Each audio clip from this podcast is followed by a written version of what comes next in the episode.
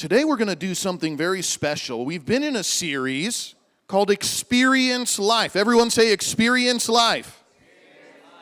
Now, when we talk about experience life, we want to experience life with what? Who knows? Yeah, you got it. It's posted on our wall there. We want to experience, let's all say it together experience life with people, power, and purpose. And so, we're today we're going to look at this purpose pillar. And uh, I want to read together Matthew chapter 6, beginning at verse 19. This is what Jesus said Do not lay up for yourselves treasure on the earth where moth and rust destroy, where thieves break in and steal, but lay up for yourselves treasure in heaven, where neither moth nor rust destroys, where thieves do not break in and steal. For where your treasure is, there your heart will be also. The lamp of the body is the eye. If therefore your eye is good, your whole body will be full of light. Your eye is bad, your whole body will be full of darkness. If therefore the light that is in you is darkness, how great is that darkness? No one can serve two masters. Either he will hate the one and love the other, or you'll be loyal to one and despise the other. You cannot serve God and mammon. Verse 25, I say to you, do not worry about your life. Do not worry about your life. I want you to turn to your neighbor and say, Do not worry about your life. Tell your other neighbor, Do not worry about your life.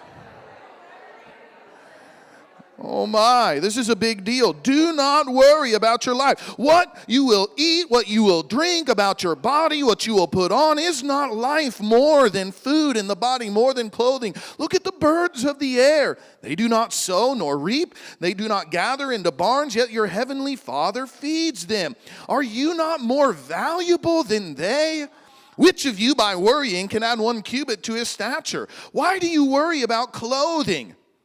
Jesus is speaking to us today. Why do you worry about your clothing? Consider the lilies. They don't grow, they don't toil, they don't spin. Yet I say that even Solomon in all his glory was not arrayed like one of these. If God so clothes the grass of the field, which today is and tomorrow is thrown into the oven, will he not much more clothe you, O you of little faith? Therefore, do not worry, saying, What will we eat? What will we drink? What will we wear? These are what the Gentiles seek. But your heavenly Father knows what you need, that you need all these things. But seek first the kingdom of God and his righteousness, and all these things will be added to you. Therefore, do not worry about tomorrow. Tomorrow will worry about its own things. Sufficient for the day is its own trouble. Wow. Let's pray and let's ask the Lord to speak to us through his word this morning. Lord, I thank you for your word. I thank you that it is life, it's life, it's instruction, it's correction. And Lord, I just declare that your word will accomplish all that you desire it to today. Holy Spirit, I welcome you now and I ask you to begin to saturate this place. Church, I want you to begin to lift your voice. Let's pray for a mighty anointing to be released in this house. Lord, I pray that you would pour out a great anointing, that you'd anoint me, that I would preach with authority your word as I ought to today. And Lord, that you would anoint every listener within the sound of my voice, those who are here in this room, joining online. You give us ears to hear and eyes to see and a heart that perceives what your spirit is speaking. I bind every work and every distraction of the enemy, and I ask, Holy Spirit, that you give us liberty in receiving your word today. We commit it to you. In Jesus' name I pray. Amen and amen. You may be seated. Everybody say, experience life. This is the, the idea, and uh, you know, it's, what we've been presenting the last number of weeks is what I call the elevator talk. You all know what the elevator talk is. If you're in the business world, you should be able to summarize your business, make a 30 second pitch. This is what I'm all about. This is what we do. Here is our cause. Here's how you can help or how you can be a part. And we should be able to do the same thing with our church. If people ask you, man, why would I ever want to go to that King's Church? What is that church all about? Well, one of the things that I would encourage you to work into your vocabulary or your 30 second pitch, your elevator talk is if you come to King's, you're going to experience life with people, with power, and with purpose. Now, if that's all you say, I mean, how many agree? That sounds pretty good, man. I, I just, I don't know what all that means, but uh, we've talked about it, and uh, hopefully you've retained it. You can go back and listen to the former messages. We've got it on our websites and uh, and everywhere, and so you can get a good grasp on really what we believe. We we believe that we're to experience life with people. And we want well, no, no, no. Yeah, you guys are doing good. I've had to do that. But but people, I'm reviewing now. People. People are important to us because people are important to God. Right? And so that's why we'll have youth conferences. That's why we'll that's why we'll have uh, study uh, uh, life groups for our senior saints, and uh, and we'll have groups for everybody in between. We've got children's ministry. Did you know, church? This is crazy. Last weekend, we had over 70 in our children's ministries. Just on Sunday. I mean, that's insane. We have three different classes. They were spread out over those classes. But, uh, you know, why do we offer that? Well, they're people and they're important to God.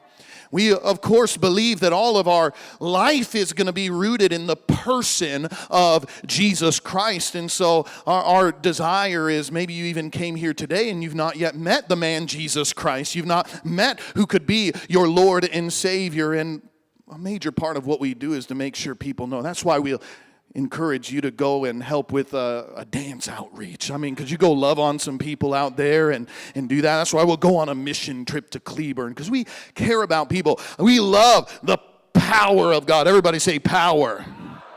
We're not a seeker sensitive church, but we are a spirit sensitive church. And so we desire to, to, to, create an atmosphere. This is why we have our prayer moments. This is why we pray for military. This is why we pray for outreach. Uh, we believe for miracles and signs and wonders, the power of God, but, but purpose. I am convinced that one of the things that every man, woman, and child on the planet, saved or unsaved, what they desire in life is to have life with meaning, with purpose. One of the things that was, was startling to me is uh, I know when we watched this whole COVID thing begin to ramp up, we watched suicide rates begin to elevate. And even as I began to do research on this, you know what one of the most mind-boggling things is that you could that you, you discover in the realm of suicide was that the highest percentage of suicide is among the wealthy and the famous. You're like, what's going on there? Why would wealthy, influential, or famous people, what is it that would cause them to take their own life? And here's, here's my theory this is what I believe that there are individuals who are pursuing significance and they think I'm gonna have it if I can have this much money, or if I lead this kind of business, or if I have this many followers, if I'm on this television or this movie program, if I can just get the album deal. And when they reach that level of success, they realize I'm missing something. And if this isn't it, then there must be nothing in life. How is it? I mean, you guys, just go hang out with some of our door greeters. Just go hang out with some of our children's workers. Walking around Kings, you'll meet some of the happiest people on the planet. Why? They don't have millions. I mean, maybe some of you have millions of dollars. Maybe some of you are famous, but most of us are not. And yet, in the church, you'll find some of the happiest people on the planet. Why? because we found significance we have found purpose we discover i can i can love people and i can care for people and i can teach and i can i can do what god has called me to do and oh, what a joy now jesus gave us some keys. And I'm going to go through a, a number of these things, and I'm going to go quickly because we're going to do something very powerful uh, at the conclusion of our service. I, I, gave you a heads up last week, and uh, in fact, I'm just going to remind you now. In a moment, we are going to move out from this place and we're going to go into our future worship space. We've got a thing of markers here. And what I'm going to ask us to do in just a few moments is to begin to write out all over the walls and on the floor declarations. I want you to prophesy. I want you to write verses that you feel like will embody uh, what our worship and our times together are going to look like. Maybe you have family members. Man, I'm just believing for my cousin. I'm believing for my auntie. I'm believing for my uncle. I, I, I want my parents to be born again. And maybe you feel led to write out their names and know, you know, so and so is going to be saved right here in this place. And, uh, and so we're going to make declarations. I'm reminding you of that because I. I want you to begin to contemplate what is it that you're believing for? This is purpose. What are we going to see the Lord do and fulfill as the Lord brings our church to the next level over the coming months? And so we're gonna, I, I wanna look at a, a, couple things that Jesus said, and I, I won't dig deep into all of this, but Jesus gave us a couple ideas here and uh, how we can experience life with purpose. How many of you want to experience life with purpose? Okay, I sure do. Number 1, in verse 19 he says, "Don't lay up for yourselves treasures in on the earth where moth and rust destroy, thieves break in and steal, but lay up for yourselves treasure in heaven where moth and rust do not destroy, thieves do not break in and steal. Where your treasure is, there your heart will be also." Number 1, invest in heaven invest in heaven.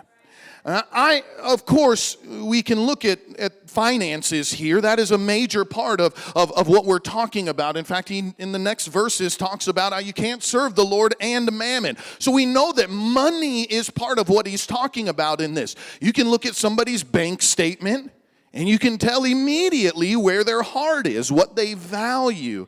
And so it's very important, but we encouraged in the realm of giving. But can, can I just tell you that everything that you do in this life, you're investing in something.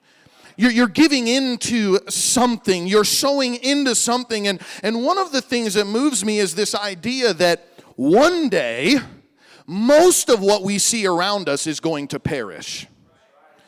What will remain, I'm telling you, most of what is going to remain and what's of eternal value are sitting in the seats right next to you.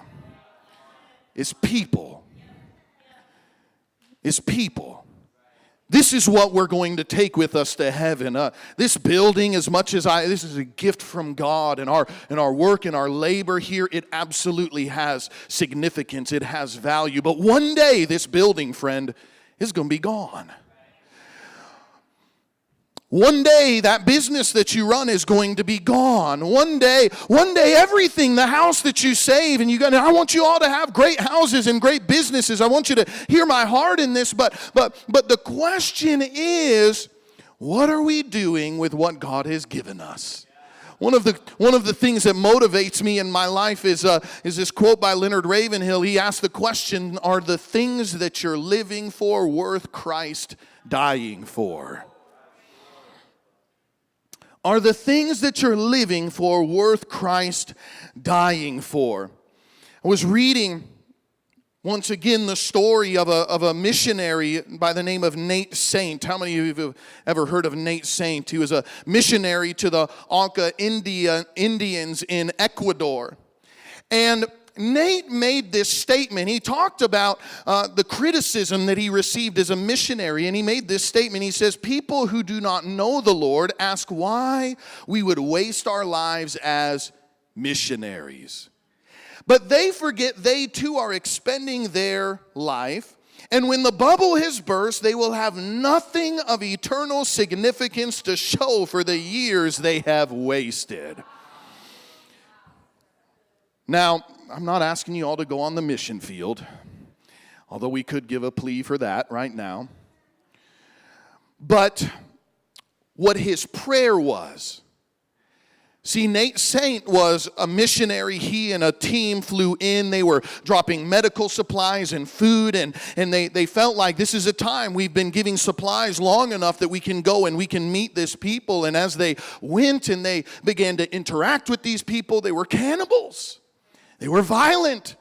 And as they began to interact with these individuals, they became violent and began to attack them. And maybe you know this story, it's become quite famous. Nate, Saint, and I believe four others went out into the river fleeing these natives who were beginning to attack them. And as they were there, Nate Saint died as a martyr. He was speared through and died for the cause of Christ. And, and as the story goes, it's an incredible testimony. They've made movies of this and everything that the moment that they were speared down, they died in that river. They said the natives began to hear angels singing in the treetops around them. And they realized that these Americans didn't come to, to take anything from us or threaten us. They, they realized that they were authentic in their approach.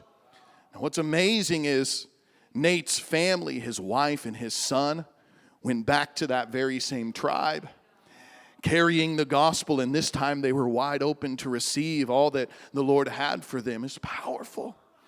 But as they began to reflect on the life of this now martyr, they found a prayer journal.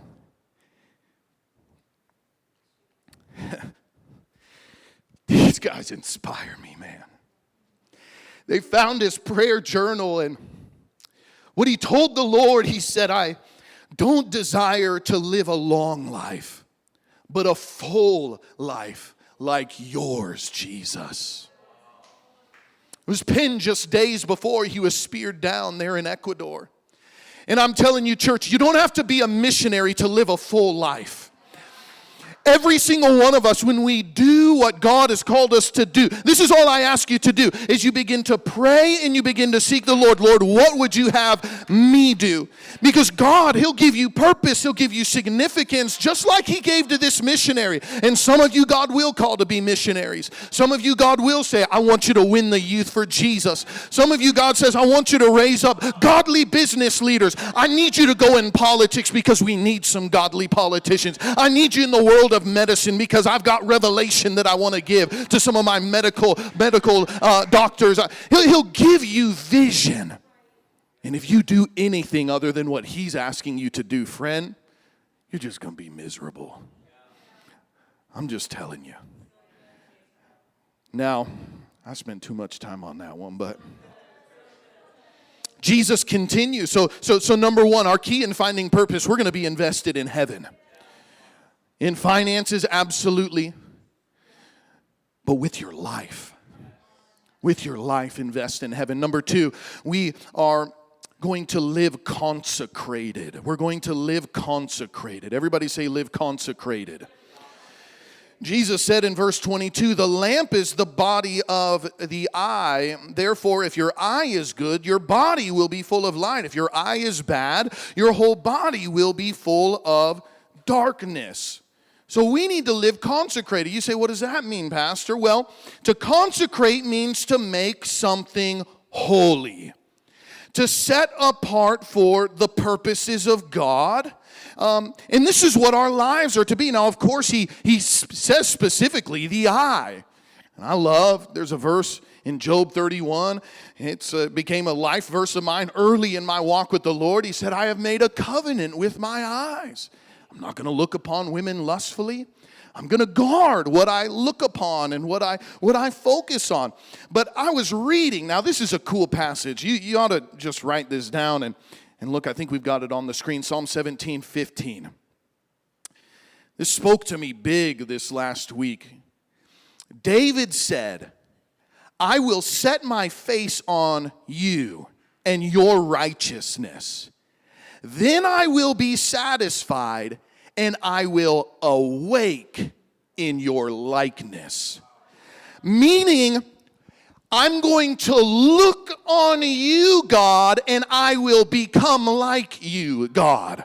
When I look at you and I set my focus and my gaze on you, I will awake in your likeness. Friend, I want you to hear me on this. What you set your eyes on, what you listen to, what you think upon, it's either going to produce light or it's going to produce darkness in your life. We're feeding something. Always feeding something. This is why I'm so intentional about who I surround myself with. I've watched people called of God on fire for the Lord and they get around negative, critical people. Next thing you know, they're negative and critical. Like, bro, you used to be so full of vision and, and hope and a great encourager. What happened? Their eyes, their ears, their thoughts are surrounded by darkness. We must evaluate what are we setting our minds on. In fact, I, I was encouraging somebody just a, a short time ago. You know, I'm convinced part of part of the reason so many continue to struggle in the same cycles of sin this is something I, it was one of the first lessons the Lord taught me when I was coming out of the world of drug addiction. Uh, part of that was I had gotten arrested. Praise God. I've got a testimony. Any testimonies in the house? I, I, uh, I got arrested and I was court ordered that I needed to have so many hours in AA and NA. And one of the things, even as a, I mean, a baby, baby Christian, I hated the moment where I was to stand up and say, My name is Jacob and I'm an addict. But that was their policy and but at the end of the day, I even as I would have to say that, so most of the time I just sat there quiet because I didn't even want to make that declaration over my. I wasn't even a Pentecostal yet, friend, but I understood that there was power, and I I was gaining this revelation like I'm not an addict anymore. I'm a blood washed saint of the Most High God. I've been redeemed by the blood of the Lamb. So this is what I began to, to receive over myself, and I what I've discovered though is when we spend our entire lives focused on our issue, focused on our problem, focused on our addiction, our struggle, friend, you're going to continue to have that addiction, that struggle, that problem. Jesus instructs us to, in fact, I, I gave a couple verses on this. He says, Those who live according to the flesh set their minds on the flesh. They set their minds. Yeah, they set their minds. Everybody say, Set your mind. You want to know why you're living in the flesh? It's not because the flesh is the issue, it's the mind that's the issue. You've set your mind on the flesh. But those who live according to the Spirit set their mind on the. Yeah. They set their mind on the Spirit. For to set the mind on the flesh is death, but to set your mind on the Spirit, it's life and it's peace. The mind that's set on the flesh is hostile towards God. It does not submit to God. It cannot. But those who are in the flesh cannot please God. Colossians 3 1 says, You've been raised with Christ. Seek things that are above, where Christ is seated at the right hand of God. Set your mind on things that are above, not on the things of the earth. What are you looking at? What are you thinking about? Uh, take your eyes off of the issue and begin to look to righteousness personified, freedom personified. Begin to look to the giver of hope and healing and freedom. Set your eyes on things above. Wow. Now, oh my. You guys just download the Bible app. You get all the notes here. I'm going to have to skip over some things. Are you, are you getting blessed so far? I got seven minutes and we're going to go prophesy in the next room. Verse 24 No one can serve two masters. He will hate the one, he will love the other, or he will be loyal to one and despise the other. You cannot serve God and mammon or the God of money. Other translations say, number three, you need to identify who your master is. Who is the master of your life? Have you made Jesus Christ the Lord and Savior over all? Or are there areas that are still yet unyielded to Him? One of the things that I've discovered is everybody, everybody wants to have a Savior, right? Nobody wants to go to hell. I want to go to heaven, but very few people want to have a Lord.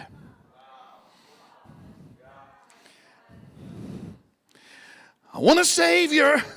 I want to have purpose in my life. Boy, I'd love a manifestation of power. I'd love to have some people. We, we want the benefits, but I, I tell you, the benefits come with a Lord.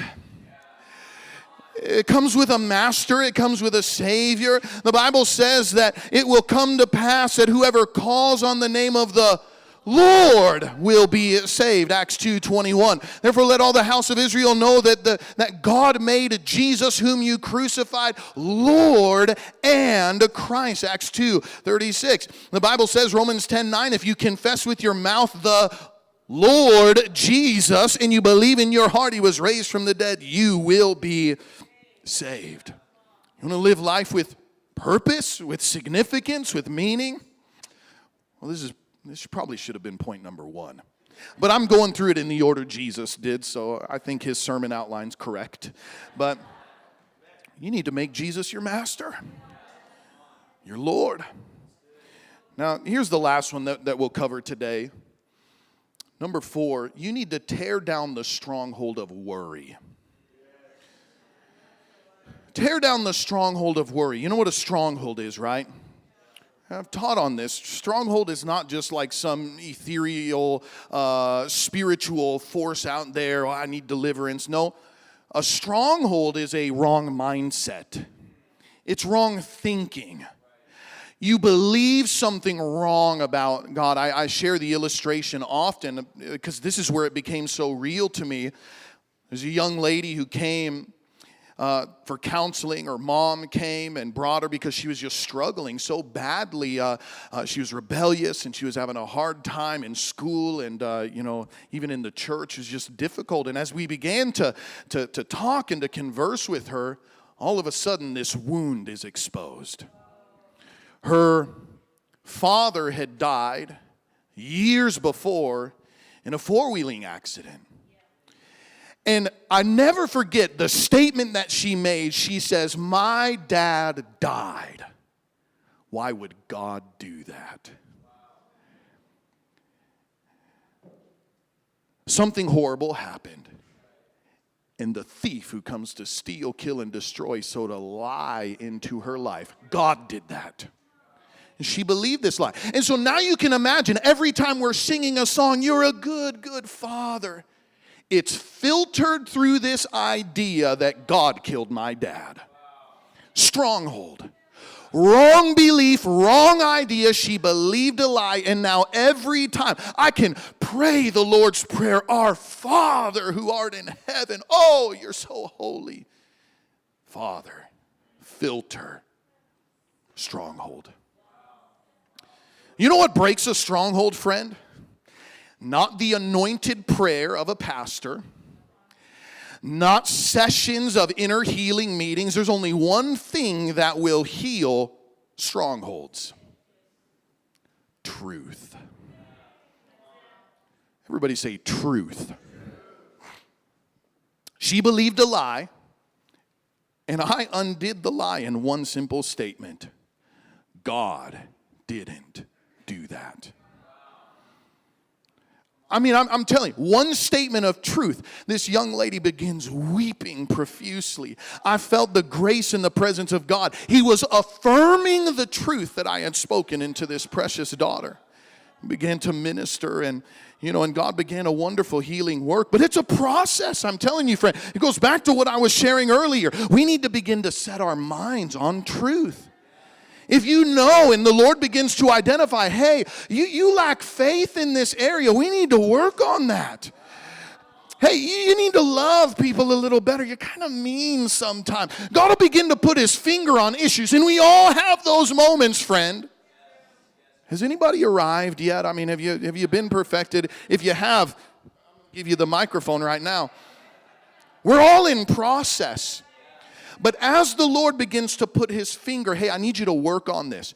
Don't set your gaze on the issue, you set your eyes on the truth. We seek the Lord, the giver of truth, and we begin to search His Word. Okay, I need to do a word study because God, you're dealing with me about my pride. God, you're dealing with me about the way I love. God, you're dealing with me about sacrifice or about giving. Whatever it is that God's putting in your heart, you begin to dig into this and put truth tear down strongholds. You need to tear down the stronghold of worry. He gives a lot of examples food, body and clothing, house, money. But you know what Jesus said? He, he says, You know what's more important than food, body, clothing, house, money? Life. He says, Is not life more than these things? Is not life more? Stop worrying about stuff and experience the life that I desire to give you. Stop worrying about what you have or what you don't have and experience. Yeah, guys, I'm. my wife helps me in this, friend, okay? I'll, I'll be honest. Sometimes we're going on a trip. She's like, we should go do this. And the thought that enters my mind is, what's it gonna cost? And I have this moment where it's like, man, I can spend this time worrying about the cost, or I can enjoy the experience. Hey, settle down there. Let me put it back on you. Maybe I shouldn't. Okay, like us so. Uh, Sometimes we're sitting down to dinner and before we eat, oh, we need to take pictures of this. This needs to go on our story. This, and they're like, why? Let's experience it. Oh, she says you'll forget. That's true.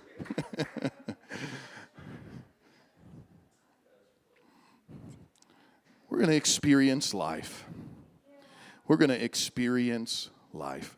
I'm going to close with this verse and then we're going to we're going to go pray. And this is this is what I want to kind of prime our heart for. 2 Corinthians 4:18 it says, "Do not look at the things which are seen, but the things which are not seen."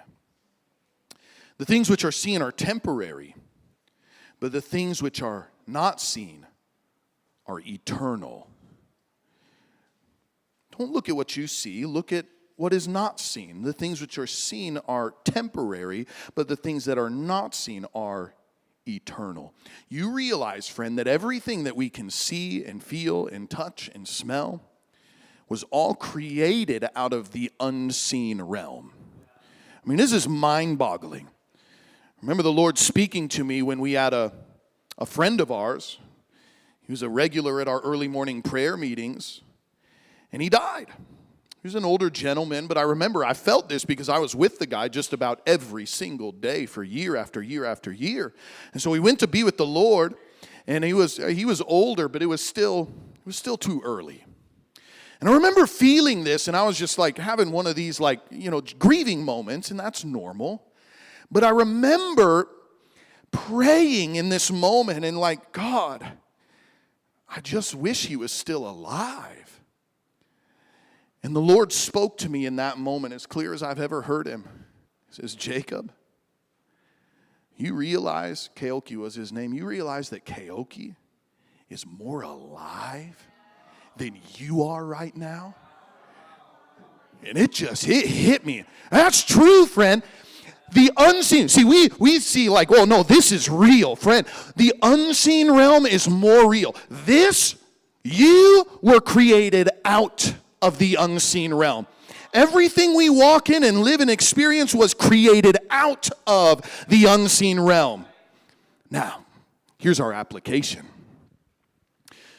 There are purposes that the Lord desires to fulfill in our lives and for us as a church.